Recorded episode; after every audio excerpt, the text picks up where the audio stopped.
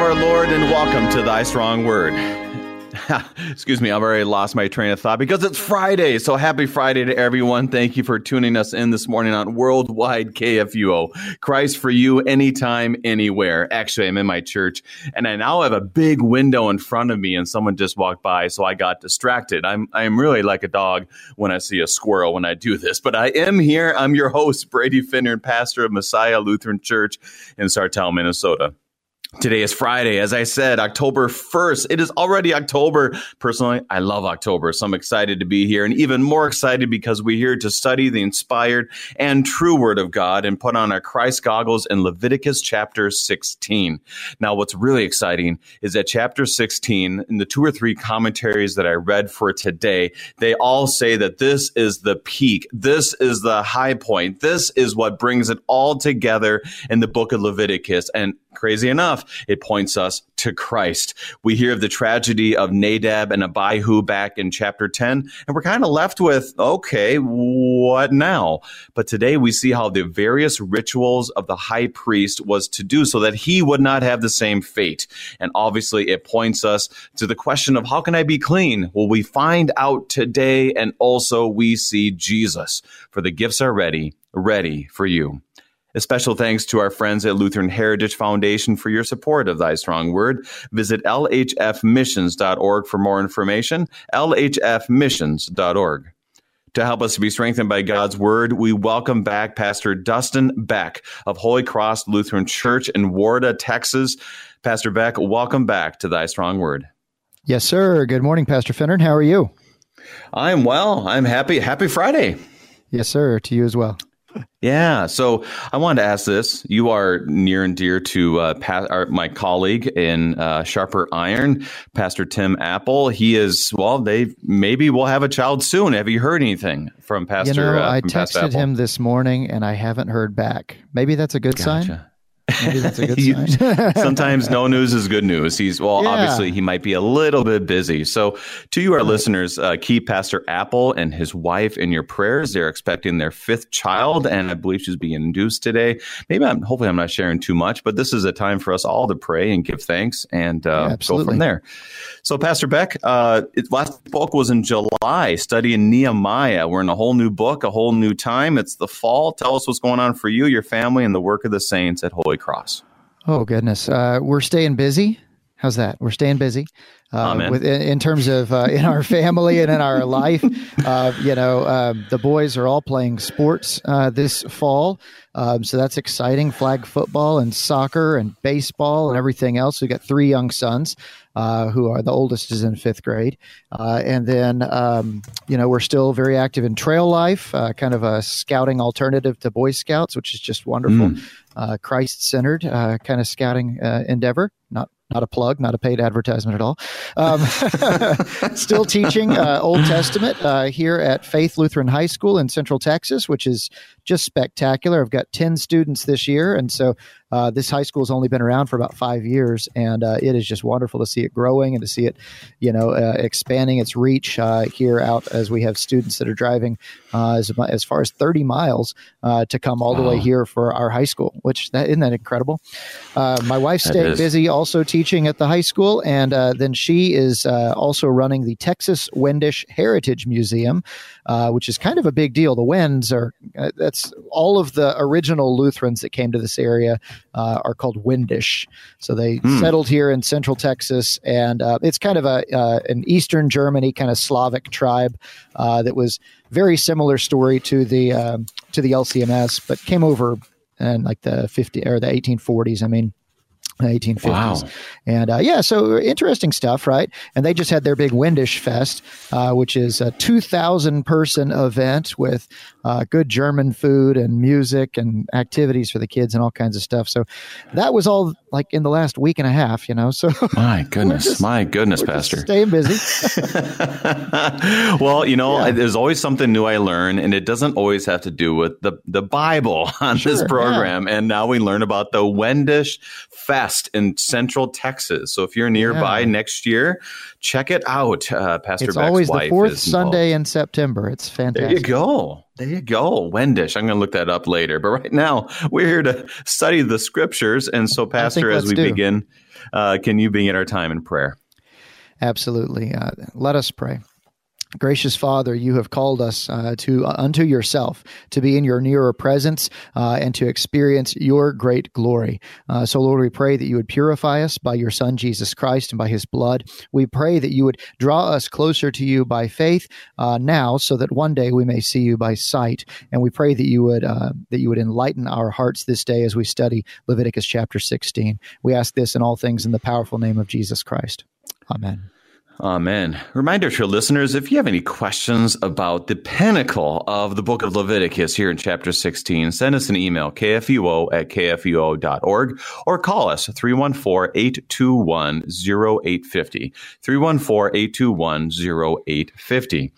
Now, I did I did receive this uh, word from Pastor Brian Wolfmueller, who was on Uh-oh. yesterday when we talked about bodily discharges.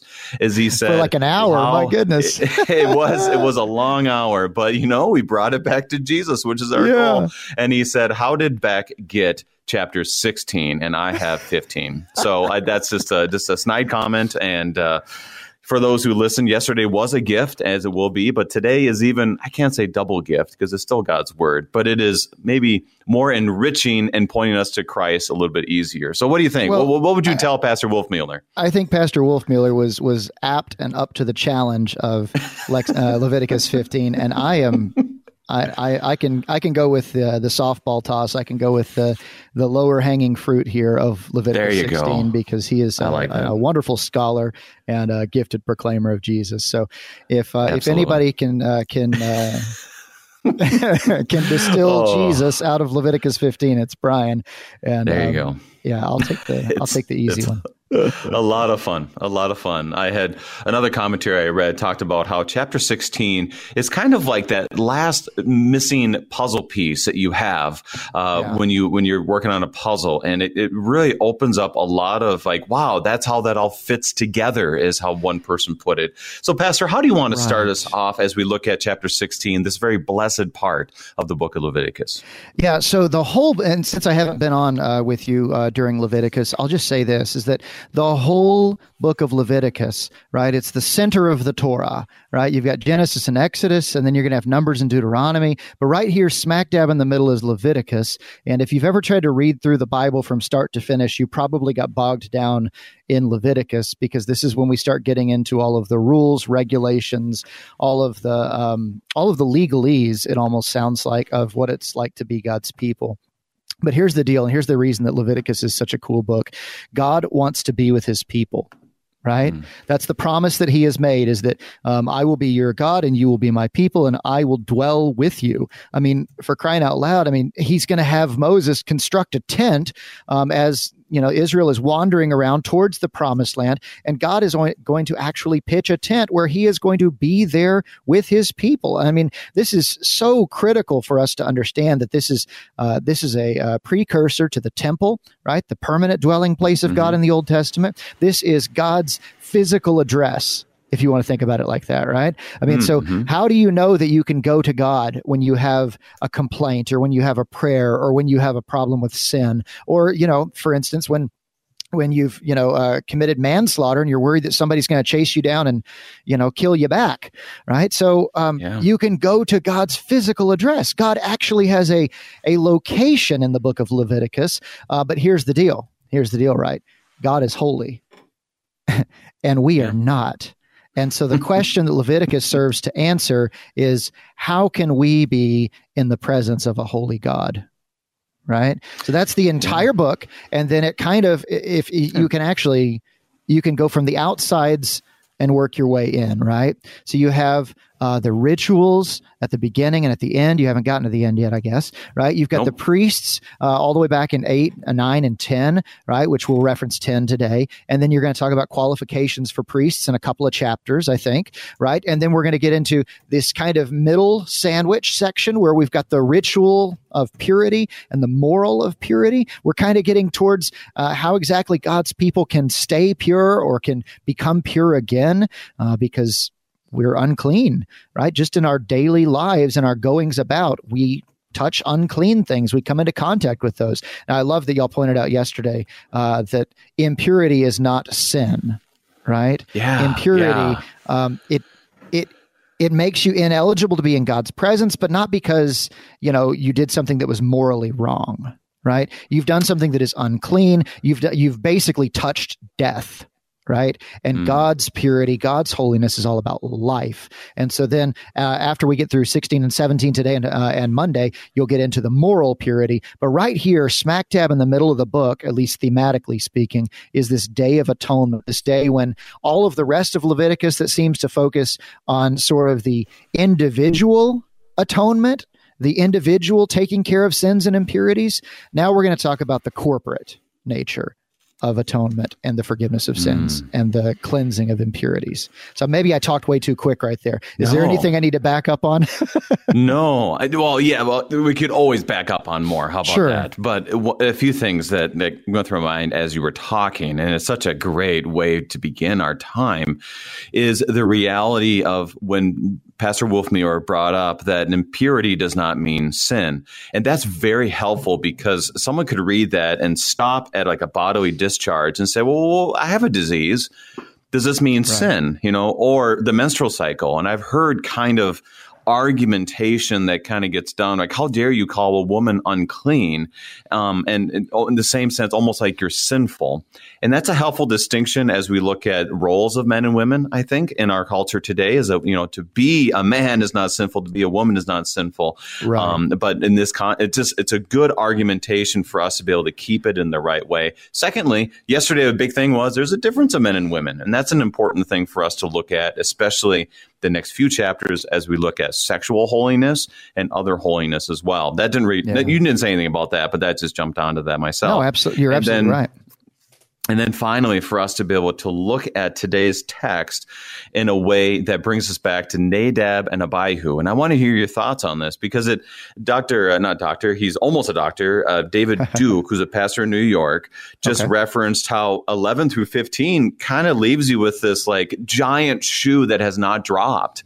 Like, well, wait a second here. If Nadab and Abihu are going to be destroyed, for being doing the wrong thing. What does this mean for us? How can I be in the presence of a holy God? And that would have been for them and for us. Like, oh my gosh, that's mean. That's wrong. And today, by God's grace, He shows us, um, okay, well, here's a procedure, and here's why it's important to follow this procedure. Any thoughts on that? I, I thought that was a good way to look at it, like a, uh, the giant yeah. shoe that's not dropped yet. Thoughts? Yeah, I like that, and I would I would um, maybe maybe just to to let the other shoe drop, if you will, right? maybe just to piggyback off of that uh, would be to say that.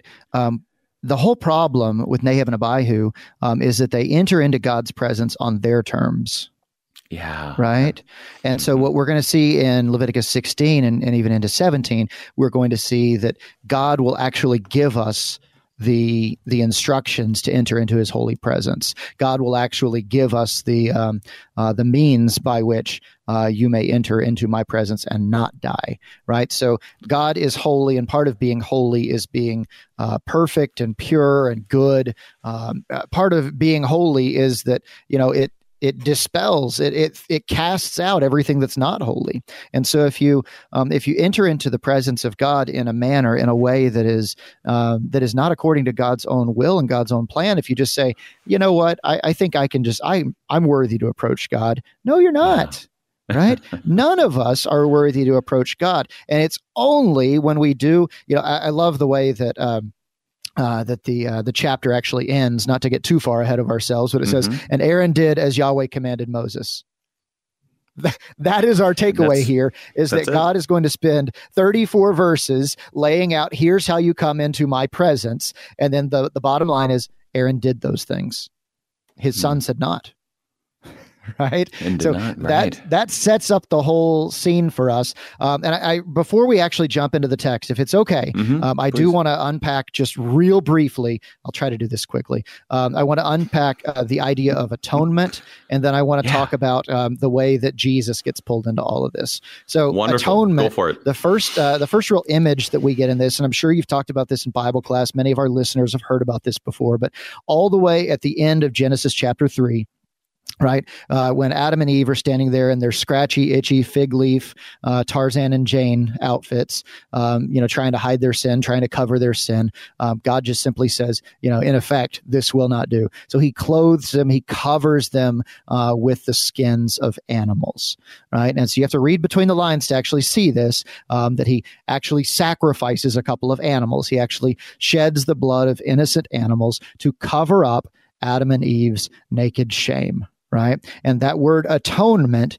means to cover up right now it's not the same idea that we have as like you know dusting something under the under the rug or like you know and, that that whatever that movie was from a couple decades ago when you spill something on the ground you just put newspapers over it right? You remember that one? Right? It's not yeah. like that. But when god covers up sin he's actually putting it away. It's not just out of sight but it is you know as the psalms will say as far as the east is from the west it's gone. It's out of sight. It's out of mind. It's forgotten.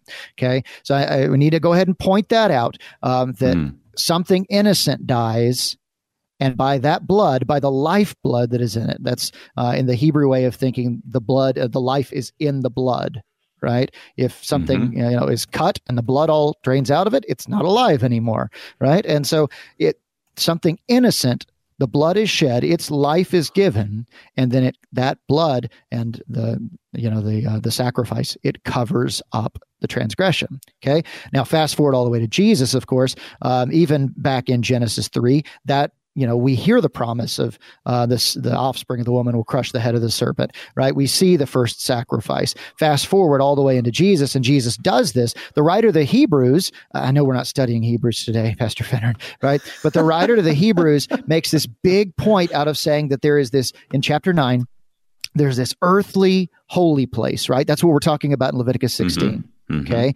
But the earthly holy place is a shadow of what's actually going along going on, right? Of the heavenly places. And so Christ appears as the high, uh, high priest. Um, he does even more perfectly and more greatly what the priests have been doing for, you know, centuries and millennia uh, down below. Okay. So it says, you know, under the law, everything is purified with blood, with that life blood. And without the shedding of blood, there is no forgiveness of sins. But the writer to the Hebrews is making that point that when blood is shed for religious purposes, for the people of God in the Bible, and especially for uh, for us, for Christians, when we when that blood is shed, we're always to uh, point to Jesus. Okay. So I wanted to get that out of the way before we start talking about laying hands on animals and, you know, cutting their throats and lambs and rams and goats and oxen and things like that, that this is all about Jesus. And so when you see the offerings that are given, when you see this goat that's running off into the woods, right? This is all about what Jesus is doing. We got to we got to start with that. Okay. That is absolutely perfect. Thank you. And it reminds me that uh, you know I I want my kids to go to high school where you're teaching Old Testament, but I live in Minnesota, so I don't know how that would work. Um, I've had anyways. more coffee today than usual, so that's why I'm talking fast. that's right. So it, it's a great way for us to think through this because atonement can be very misleading. That's when we have a day of atonement. We have to make sure our terms are right. I'm reminded of in 2007 there was a movie called Atonement, and if you had this burning desire to watch this movie and haven't watched it yet, I'm going to give a little bit of it away. Is that the movie basically ends with this gal who felt guilty about her bro- her sister and her um, I guess you say boyfriend who ended up separating because of her and having problems. She wanted to make atonement for this. I think they both died by writing a book about them actually staying together. Hmm. And I found that really interesting dynamic of atonement is that it's more of a I feel better. Um, I, I don't feel so bad by what I did. And here, atonement, like you said so well, covers us up. Our, our guilt, our shame, our sins covers it up completely because that gal, she still is going to feel that guilt, even though her book is a, a, a you know million copies sold. But for us, the guilt is all upon somebody else, not a made up movie or a made up book, but in the, on the cross of Jesus. So there it is. That's that's my more simplified way of thinking. Is usually movies, usually Disney. I, movies, I didn't see that. Anyways, well, there you go. If you if you wanted to, I'm sorry I gave it away. So no, let's good. dig into the text here, Pastor, because at, uh, we'll get to Hebrews a little bit later, and I'm excited to get there as well. But we are in Leviticus chapter 16 And I will just start with the first five verses. And reminder, we are reading from the English Standard Version. The Lord spoke to Moses after the death of the two sons of Aaron, when they drew near to the Lord and died. And the Lord said to Moses, Tell Aaron your brother not to come at any time into the holy place inside the veil before the mercy seat that is on the ark, so that you he may not die. For I will appear in the cloud over the mercy seat. But in this way, Aaron shall come into the holy place with a bull from the herd for a sin offering and a ram for a burnt offering. He shall put on the holy linen coat and shall have the linen undergarment on his body and he shall tie the linen sash around his waist, and wear the linen turban. These are the holy garments. He shall bathe his body in water, and then put them on. And he shall take from the congregation of the people of Israel two male goats for a sin offering, and one ram for a burnt offering. So we, we already talked about Nadab and Abihu. So we have kind of a context of why are we even talking about this the way we are? And the goal of God is, like you said, he wants to be with his people. His goal is not to have you come to him and then you die. That's not his goal. So he lays out the procedure, which can be confusing. So bear with us, listeners, because we'll get there. but so far, what's happening, Pastor Beck?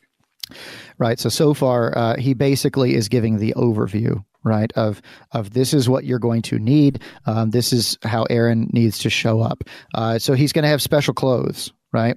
It seems a little weird to us because you know i mean especially in the 21st century we live in a time of you know you can you can worship jesus in flip-flops or you can worship jesus in a suit I guess you could wear a suit with flip flops if you really wanted to. I don't know why I went to flip flops. That sounds comfortable, right? But exactly. uh, we kind of have uh, an informal way of being. Um, and this is anything but informal, right? Mm. There are special clothes that are set aside for this act that is about to be undergone, right? And I think that, uh, you know, within our, you know, many of our churches within the Lutheran uh, fellowship, um, many of our churches, we do have special vestments. We do have special, uh, special clothing uh, that is, that we have set aside, right? Obviously not by the command of God, uh, but we've mm. set aside uh, these clothings as a way of symbolizing, as a way of, of communicating that there's something different, there's something special going on right here. And you know, um, not to not to put down anybody that that doesn't wear vestments or anybody that's not Lutheran, uh, but there is something to that that special and differentness uh, that happens uh, in many liturgical churches.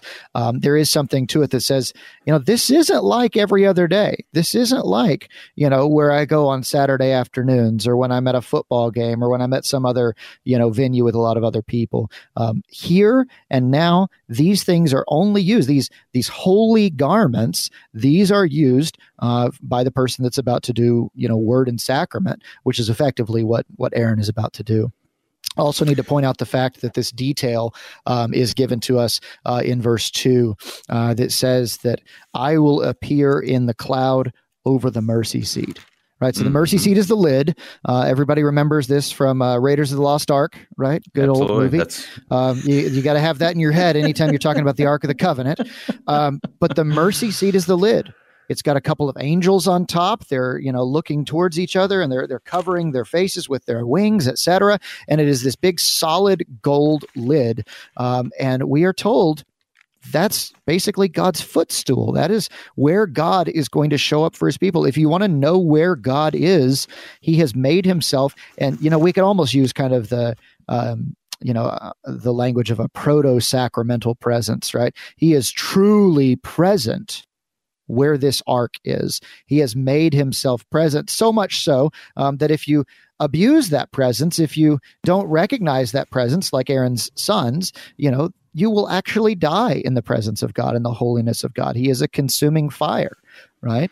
Um, and so these first couple of verses here are going to introduce the theme, first of all, that God means business. Second of all, that he's going to give Aaron a way in so that he can, um, so that he can, well, uh, he can intercede on behalf of God's people so that this atoning uh, can take place on that special day of the year.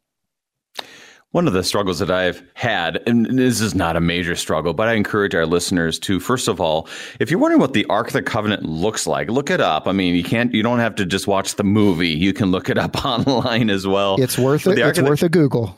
It's worth it, yeah, to look up a picture of that. Also, as you look at the Holy of Holies, the tent of meeting, and so forth, on page 139 of the Lutheran Study Bible has a wonderful uh, picture of that. And you can also look that up online. Many, most of them that I found are faithful to what the scriptures have to say. It might be a little bit different, but is faithful. It says mercy seat. You know, I know growing up, and and I just, you know, I've always needed to dig into this more, but I've always kind of just said, oh, that's a mercy seat, like you said, the lid.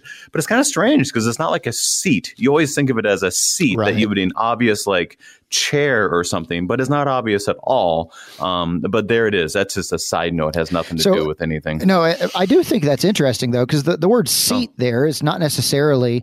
Um, I mean, it's not necessarily like just another word for a chair, but it's like a dwelling place, right? So we mm-hmm. have like the county yeah, okay. seat, right? Oh, Which right. Yeah. The yeah. the the place where the business of the county takes place, right? And so it's more it's more like that. I mean, this is the dwelling place of God, not just like this is God's chair, but we call it a seat because that's another word for chair. That, that's it's not that it. at all. Yeah, that's great. Thank you for that. Thank you for that sure, distinction yeah. for me. So as we look at this, I want to. We have about a minute before our break. Oh, is oh, okay. So he's coming in we got the mercy seat. We know that his presence is going to be there. What is Aaron supposed to bring into this area? What do we have so far? So he's supposed to bring a couple of animals, right? He's supposed to bring mm-hmm. a bull and a ram, right? And uh, that's what he's supposed to bring in. And then he's going to wear these special linen clothing, uh, this linen clothing. Um, and then he's going to bring two male goats um, and then one ram. So he's bringing a whole little uh, mini herd of of livestock in with him um, because apparently that's what it takes to atone for not only Aaron's sins and his family's sins, but then for the wider people of Israel. Um, it's going to take a lot of, uh, uh, I'll, I'll, be blunt, it's going to take a lot of blood to atone yeah. for those sins, right?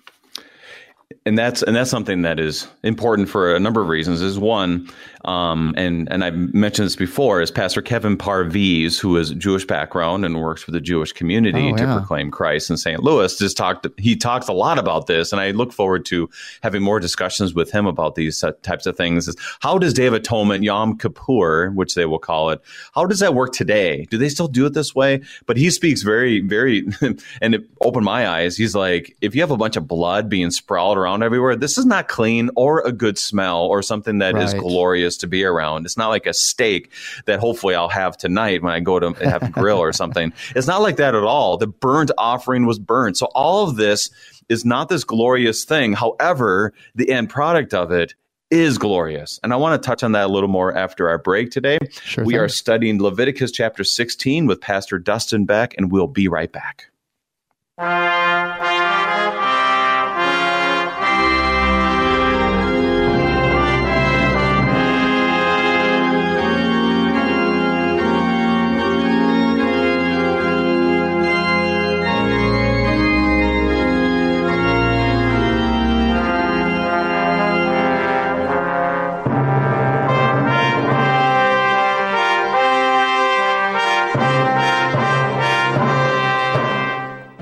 On this Friday, October 1st, 2021, KFUO Radio thanks our day sponsor, Viola Saddlemeyer of Petoskey, Michigan. Viola made a gift to KFUO in loving memory of her husband, Gordon Saddlemeyer, on what would have been his 90th birthday today, and in loving memory of her niece, Lindy Likert Meyer, who was also called home to the Lord.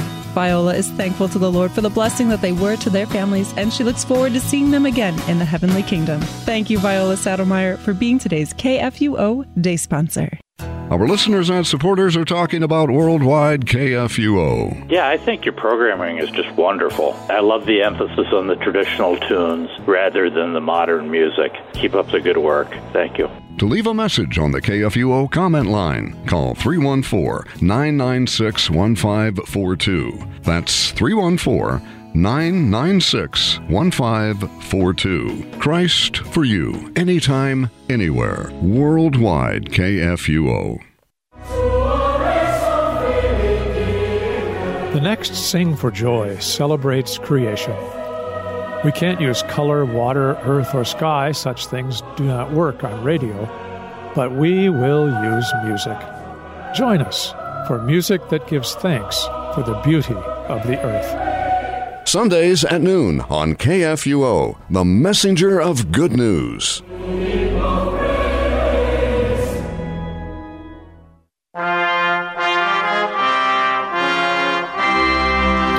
And welcome back. Leviticus chapter 16, looking at the Day of Atonement, Yom Kippur, as we will hear it often uh, referenced to.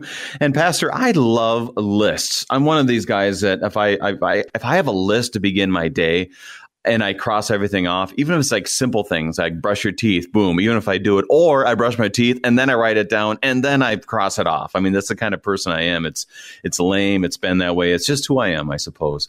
One of the beauties of our text today is that he's given the list. I'll give you the list so that you do not die. I mean, that's really kind of where we are to this point. And what I have for my list is okay, Aaron needs a bull, a ram, and two male goats. I want to make sure I have this list right. He needs to wear the linen tunic, the sash, the turban, the undergarments, and he needs to bathe before he goes in. Is my list right? I'm crossing them out as I go. Am I missing anything here, Pastor?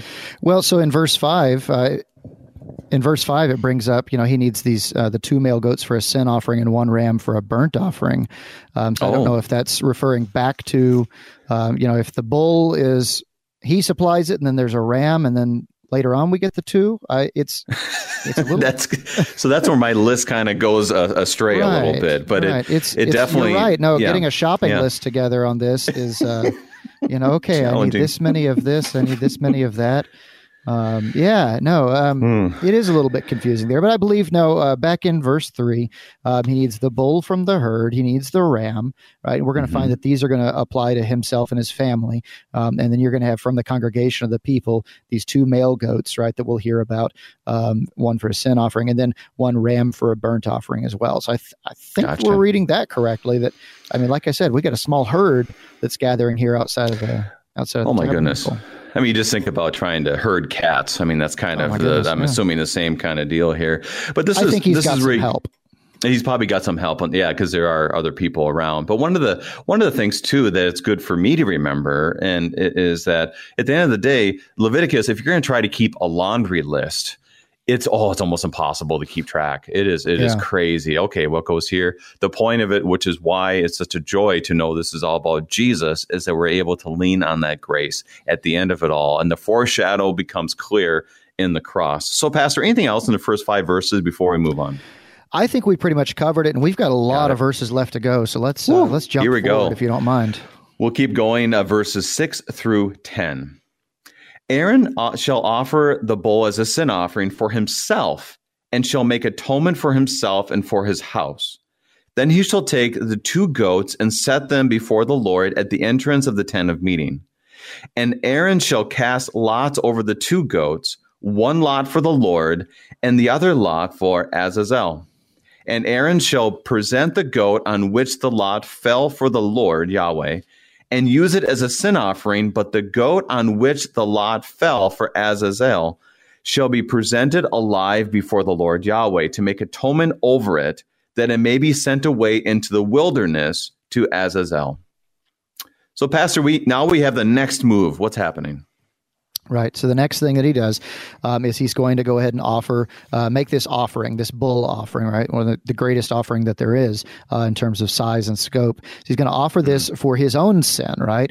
Um, he's going to purify himself before he uh, does the next part of the rite here, the rite for the Day of Atonement. Uh, so he purifies himself um, and then also for his house, right? Uh, so he covers his sins, he covers their sins. Presumably, these uh, these you know sons of Aaron are the ones that are you know the other offspring of Aaron and his family. They're the ones that are assisting. They're the ones that are actually going to be, you know, maybe leading these goats uh, to their demise, etc. Um, that sounds scary, right? Uh, and then he takes these two goats, and this is this is the scene that I think most people, you know, if you're familiar with the the Day of Atonement, this is the thing that kind of sticks out. Um, is yeah, isn't there something about there's the the scapegoat that goes out in the wilderness? At least for me, that's always kind of what uh, what uh, strikes my mm-hmm. Me too. Right. So yep. he casts lots. Um, he's going to, you know, uh, and we don't exactly know what this looks like. It's uh, either some kind of a, um, uh, you know, not, we don't really think of it like it being dice, right?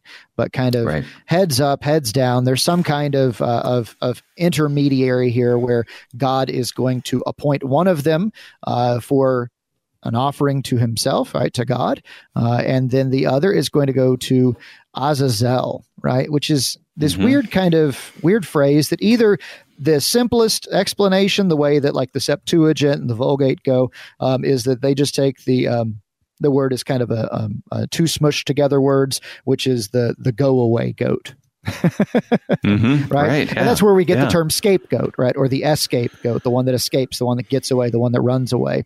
Okay. Um, there's, there's different scholar takes on this. You know, this could refer to some sort of a precipice. Uh, apparently, that's something built into the uh, the language that maybe there was this. Um, that's a proper name of a precipice that this goat was supposed to walk off of, um, or maybe this is uh, you know kind of a stand-in for uh, the uh, the name Azael I don't know mm-hmm. if you're mm-hmm. looking at the same mm-hmm. commentary mm-hmm. that I was, uh, but yes. you know, Azael is the leader of the fallen angels, right? This. Yeah. Um, mm-hmm. Uh, this uh, you know deuterocanonical uh, being kind of a deal. So basically, the idea is that um, he's going to lay sins on this animal and he's going to send it off. He's going to send it out into the wilderness, presumably either you know to to go to this this false god, this king of demons, kind of a deal, or just to die right? I think the the traditional take on it is that this is the go away goat, right? This is the right. the one that goes off out into the wilderness to die. It is driven away so much so that you know I love the fact that it since it's about all this is about purity and about um, you know cleanliness um, is that even the guy that has to take the the scapegoat out into the wilderness when he gets back the first thing that he's supposed to do take a bath right? right. we don't yeah. want any of that uh, that uncleanness, that impurity uh, still on you. So yeah, that's going away. That's gone forever. Um, and he's laid the sins, the iniquities of all the people on it. Right, even the ones that hadn't been coming to church and making sacrifices for themselves, you know, or offering, you know, sacrifices to, through the priests. Um, even for them, he's making atonement for all of the people, for all of the sojourners within their gates, etc. Uh, this is that kind of corporate absolution, I guess you could call it. So we just need to keep it keep it simple as you're doing so well. And I'm just I'm trying to make it simple for my own mind here. Is so you have one goat that would be sacrificed for sin, but then you would have the other goat as a scapegoat to be sent off into the wilderness, also for sin. So is this like a double forgiveness, right. or how would you describe that? Right. So it's you could maybe put it this way and say that this is uh, this is different aspects of talking about the same forgiveness right? Um, and mm-hmm. we would we would do this. You know, we would we would yep. use different um, different metaphors to try to wrap our heads around uh, the way that God's uh, gracious activity works.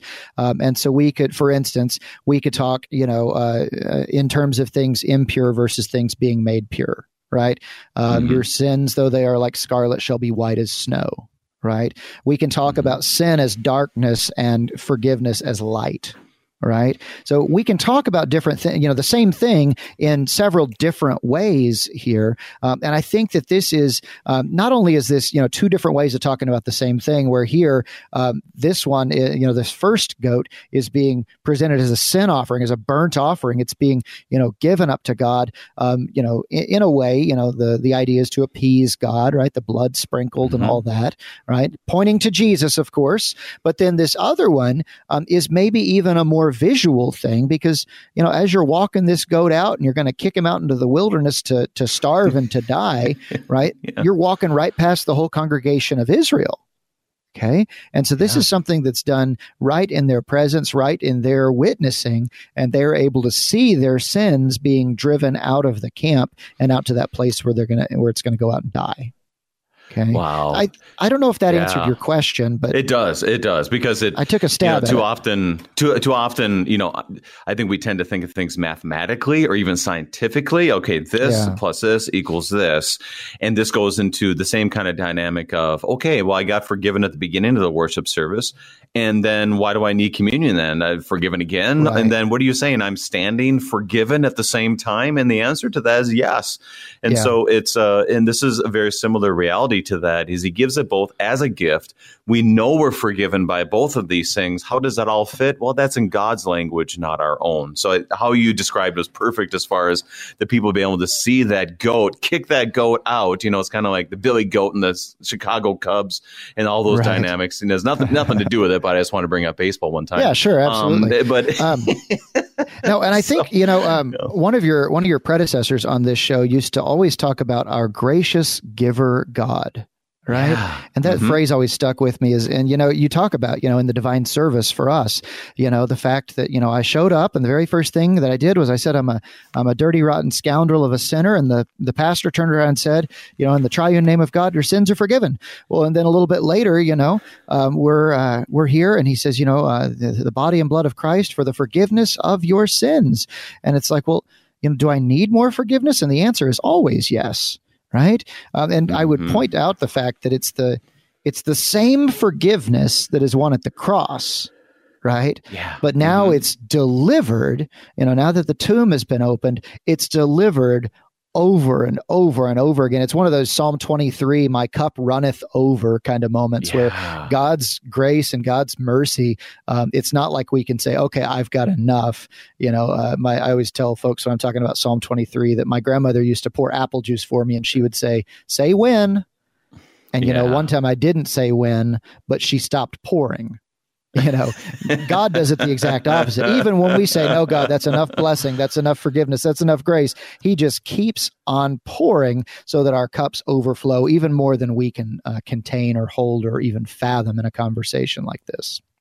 And that's an important thing for us to remember too, is that this forgiveness was the same forgiveness. It's not like a counterfeit forgiveness until the real stuff comes later. No, God was forgiving his people. He was atoning for their sins through this, but it also was a foreshadowing of the forgiveness that we have in Christ that gets given to us differently, as you said too. It just keeps flowing and flowing. But Pastor, I could talk about that for another hour. We better not. I, I mean, we can. It'd be wonderful. But let's keep going because I want to make sure that the the list is checked off as we go through this whole chapter. We got so a lot let's to continue cover. on. I know, eleven through fourteen. Aaron shall present the bull as a sin offering for himself and shall make atonement for himself and for his house. He shall kill the bull as a sin offering for himself, and he shall take a censer full of coals from the of the fire from the altar before the Lord, and two handfuls of sweet incense beaten small, and he shall bring it inside the veil, and put the incense on the fire before the Lord Yahweh. And the cloud of the incense may cover the mercy seat that is over the testimony, so that he does not die. And he shall take some of the blood of the bull and sprinkle it with the finger on the front of the mercy seat on the east side, and in front of the mercy seat he shall sprinkle some of the blood with his finger seven times. Now, just a few, maybe a minute or two. What's happening here? yeah. So, I mean, this is um, this is that scene where we're actually seeing Aaron, or we're actually hearing about Aaron going into the, uh, as the King James always put it, you know, the holy of holies, or the, mm-hmm. as most of our modern Bibles put it, the most holy place. That little square room that was set inside uh, in the very deepest part of the tabernacle. This is the place where the Ark of the Covenant, where the Ten Commandments, where uh, Aaron's budding staff and you know the uh, some of the uh, manna dwelt. This is the place where God's presence was, and so for Aaron to walk in, uh, the idea is that the room gets filled with smoke, so that he doesn't gaze upon uh, upon Yahweh and die like his sons did. Right? You got to imagine that for Aaron, this is a uh, a very he's taking notes right now. He is make going to make sure that he is doing things according to Yahweh's word uh, because he's lost two sons to this. Right? It's a it's mm-hmm. one of mm-hmm. those uh, you know occupational hazards that's pretty serious. Right? And so he goes in um, he is going to take these coals with incense you know sweet incense beaten small and he's going to allow that smoke to fill the room. And then he's going to go and he's going to take some of this uh, bull's blood that is atoning for his sin and he's going to sprinkle it. He's going to cover uh, the front side of the mercy seat on it. Um, he's going to sprinkle it seven times kind of that uh, image of the the perfect number of god the you know the nature of god kind of a deal. He's going to sprinkle sprinkle that so that the life of that bull uh, would be there to atone and to cover his own the own the death that Aaron has within him on account of his sins and uncleanness. Kind of makes sense. Okay. Yeah, it, does, makes right, total cool. sense. And we broke let's it down very well. so let's keep going. 15 through 19. Then he shall kill the goat of the sin offering that is for the people and bring its blood inside the veil, and with its blood, as he did with the blood of the bull, sprinkling it over the mercy seat in front of the mercy seat. Thus he shall make atonement for the holy place because of the uncleanness of the people of Israel, and because of their transgressions, all their sins. And so he shall do for the tent of meeting, which dwells with them in the midst of their uncleanness. No one may be in the tent of meeting from the time he enters to make atonement in the holy place until he comes out and has made atonement for himself and for his house and for the assembly of Israel. Then he shall go out to the altar that is before the Lord Yahweh and make atonement for it. And shall take some of the blood of the bull and some of the blood of the goat and put it on the horns of the altar all around. Then he shall sprinkle some of the blood on it with his finger seven times and cleanse it and consecrate it from the unclean cleanness of the people of Israel. So, Pastor, we have the offering for himself and his household. Now we have the offering for the people of Israel and other rules that are within there too. So, any thoughts on these verses? Yeah, I'll just briefly say this that um, the sins and the uncleanness of God's people, um, it, it, it's not that it defiles God because we can't defile God. He's perfect, He's holy. Um, but it, it almost sort of drags down the reputation of God's people right? Um, think of it like uh, you know that that building that you're you know if you're a realtor, you're trying to sell this building and it's got graffiti all over the side of it right that's the mm-hmm. uncleanness that's what god's people have have brought along on their journey through the wilderness and that's a problem and so when he's covering these different uh, different um, items with blood, it's almost like he's using that lifeblood uh, to cover up that graffiti, that stain uh, that the uncleanness of the people has put on it. Does that does that kind of make yeah. sense? Yeah, that's okay. that makes perfect sense. Yeah, anything okay. else? Yeah, no, I mean, I think that's that's really what's going on here. Um, again, note the order.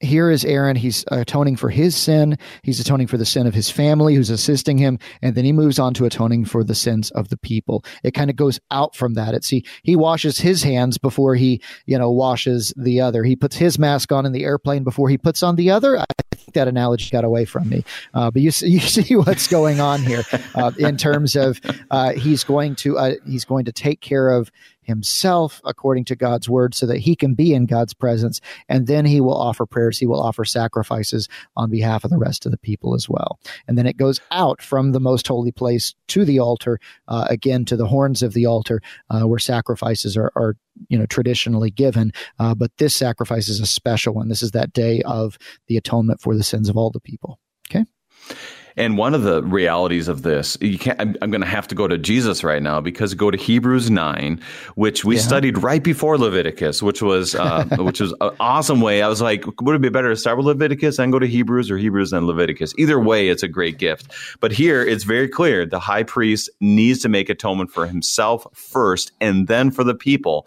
But Jesus, right. the great high priest, does not need to do that because he is sinless, and so his is all, like you said, the uh, what was a generous, giving God who gives himself and does it for all the people because he doesn't need the sacrifice for himself. It's all for us. So, give you a minute here. Any thoughts on that?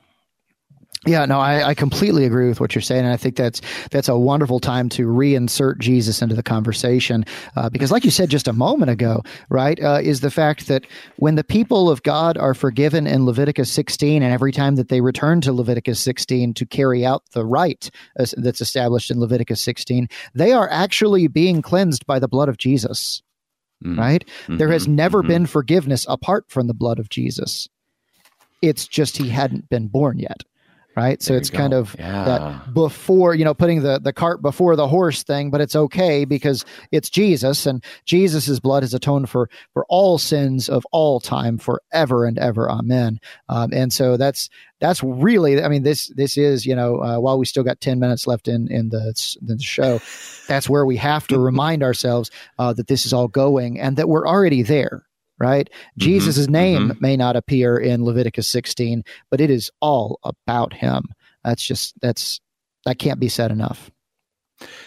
Well, let's keep moving forward with that in mind. So, verses 20 through 22. And when he has made an end of atoning for the holy place and the tent of meeting and the altar, he shall present the live goat and Aaron shall lay both his hands on the head of the live goat and confess over it all the iniquities of the people of Israel. and all their transgressions, all their sins, he shall put them on the head of the goat and send it away into the wilderness by the hand of a man who is in readiness. The goat shall bear all their iniquities on itself to a remote area, and he shall let the goat go free in the wilderness. All right, so now we get to the scapegoat. So the live goat. Everything else has been um, has been atoned for. Even the holy place, the tent of meeting, all of this. Now we have the live goat. What's happening here? Yeah, like I, like I said just a minute ago, I mean, this atoning for the holy place and the tent of meeting. What did the holy place and the tent of meeting ever do that was wrong?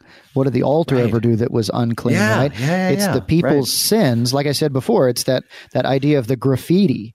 Right, it's the the unclean and the impure acts, those acts of death um, that have been perpetrated, um, you know, and some some of them innocently, like we said at the very opening, not necessarily sin. But here, um, the the tabernacle itself has been defiled, and so it also must be cleansed. Its graffiti has to be washed off. I should probably point out that a few of our listeners are probably saying, well, "Didn't they already talk about the scapegoat?" Uh, well, verses six through 10 mm-hmm, sort of serve as the the uh, overview, and eleven and following is the here's the detail right here's right. the the rite in uh, in detail and so yeah this is uh, as we said before this is the part where he's going to actually place his hands onto this goat um, and he's going to pray over it basically you know confess the sins of the people of god and the iniquities um, and then this man of readiness right he's the i guess the the quick guy, the guy who's ready to go for a run, um, he's gonna mm-hmm. he's gonna shoo this thing on out of there. They're gonna take it out into the wilderness and set it free so that it will not be seen anymore. Yeah, so I think that's that's a really cool uh, point. This atoning for the holy place and the tent of meeting. Like we gotta, we can't just you know gloss over the fact that he's actually cleansing everything, not just the people. Right, right. And as you said, it's not like the, the, holy place sinned and therefore it needs to be forgiven. No, it's unclean and needs to be cleaned. And that's an important thing for us to remember. Plus, we see the scapegoat and we see it being sent into the wilderness. Well, guess what? Who goes outside the camp and who goes into the wilderness? Obviously, our Lord Jesus. And so it just keeps right. keeps coming back. Anything else before we move on? We got four minutes left. Oh, we got plenty of time. Let's keep going. All right. I'm going to read the rest. Just, we're going to plow okay. through. Then Aaron shall come into the tent of meeting, and he shall take off the linen garments that he put on when he went into the holy place, and shall leave them there. And he shall bathe his body in water in a holy place, and put on his garments, and come out and offer his burnt offering and the burnt offering of the people, and make atonement for himself and for the people. And the fat of the sin offering he shall burn on the altar. And he who lets the goat go into Azazel shall wash his clothes and bathe his body in water, and afterward he may come into the camp. And the bull for the sin offering and the goat for the sin offering, whose blood was brought in to make atonement in the holy place, shall be carried outside the camp. Their skin and their flesh and their dung shall be burned up with fire. And he who burns them shall wash his clothes and bathe his body in water, and afterward he may come into the camp. And it should be a statute to you forever. In the seventh month, on the tenth day of the month, you shall afflict yourselves and shall do no work, either the native or the stranger who sojourns among you. For on this day shall atonement be made for you to cleanse you. You shall be clean before the Lord from all your sins. It is a Sabbath of solemn rest, and you shall afflict yourselves. You shall you shall afflict yourself. It is a statute forever. And the priest who is anointed and consecrated as priest in his father's place shall make atonement, wearing the holy linen garments. He shall make atonement for the holy sanctuary, and he shall make atonement for the tent of meeting and for the altar, and he shall make atonement for the priests and all the people of the assembly. And this shall be a statute forever for you, that atonement may be made for the people of Israel once in the year because of all their sins. And Moses did as the Lord commanded him. I need to take a breath. What do you have, Pastor? well, uh, so this is kind of, I mean, again, this is the this is the rite in detail, uh, but this sounds to be more like the uh, sort of the after part, right? Yeah, now, yeah. Um, after Aaron leaves the holy place, um, he's going to again bathe. Uh, he's likely got uh, a good amount of blood on himself uh, from this, uh, not only the sacrificing of the uh, the animals, but also from the sprinkling of that blood. Uh, you've got to imagine that this is not being done in just kind of a you know dip a finger in it and then just kind of get a drop or two, but this is being done in a I don't want to say a violent way, but in a way that he says, you know, what I am doing right now is uh, is atoning for the sins of all of the people. You know, I would think that it would mm-hmm. be kind of like I don't know how you baptize you know kids when you're doing a baptism, but you know, do you do just you know, you know you make sure the top of their head gets wet, or do you get you know handfuls and handfuls of water? I want to make the point here. That's right? the goal. Yeah. yeah, that's the goal. Yeah. mm-hmm. Mm-hmm. Right. Not that you know a baptism with three drops of water would be any less effective. Right. Right. Exactly. But there is this kind of this image of of Aaron, you know, coming out and he's just bathed, you know, sort of in blood, and so here is uh, here is Aaron. He's cleansing himself.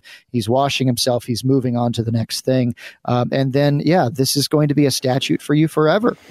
Okay. Um, no eating, no drinking, time to rest, time not to work, right? For you and for everyone here within you. Um, this is to be set aside as a statute forever uh, that atonement may be made. This is something we should not ever lose sight of is the fact that this is God's will for his people um, to remember, ultimately, to remember Jesus. Mm-hmm. So, Pastor, we have about a minute left, a little bit more than a minute. How would you summarize this chapter and what it means for us today? Oh goodness. Okay. So here it is. this is this is where we opened, right? This is the the concept that we opened with um, is that God wants to be with His people right? Um, God wants to be with his people. The book of Leviticus is all about the how God uh, is with his people. Uh, for us, in uh, you know, living on this side of, of the incarnation of Jesus, living on this side of the cross, uh, we have a, a fundamentally different answer than did the people in Leviticus, but it's really the same, is that God wants us to be holy even as he is holy. Now, we understand, we have the, the added uh, uh, benefit of having the New Testament, of seeing that Jesus is the one who comes to make full full atonement forever and ever so that we don't ever have to do this Day of Atonement stuff. But we can read about the Day of Atonement in Leviticus 16. We can see it and we can see the great lengths to which people would go uh, to receive the promises of God. When God says it, Aaron does it just according to Moses' words. We can take those words and we can see that God is faithful to his people. The heart of God is that he wants us to be with him. He wants to dwell with us and to be our God so that we could be his people. And that is known most perfectly in Jesus Christ. Pastor Dustin Beck of Holy Cross Lutheran Church in Warda, Texas, given us God's strong word from Leviticus chapter 16. Pastor Beck, thank you again for being our guest. Oh, my pleasure, sir. Saints of our Lord, God's people gathered around the word and prayer and they learned something about it. And they gathered around the blood of the goat and the scapegoat and they knew that they were indeed forgiven. We gather around Christ and his gifts and we know we are forgiven because he is a gracious, giving God. And the sacrifice he has made, he didn't have to sacrifice for himself. He did it all for you. For that, we give thanks. I'm your host, Brady Finnern, pastor of Messiah Lutheran Church in Sartell, Minnesota. Thank you for joining us, and the Lord keep you safe in the palm of his hands.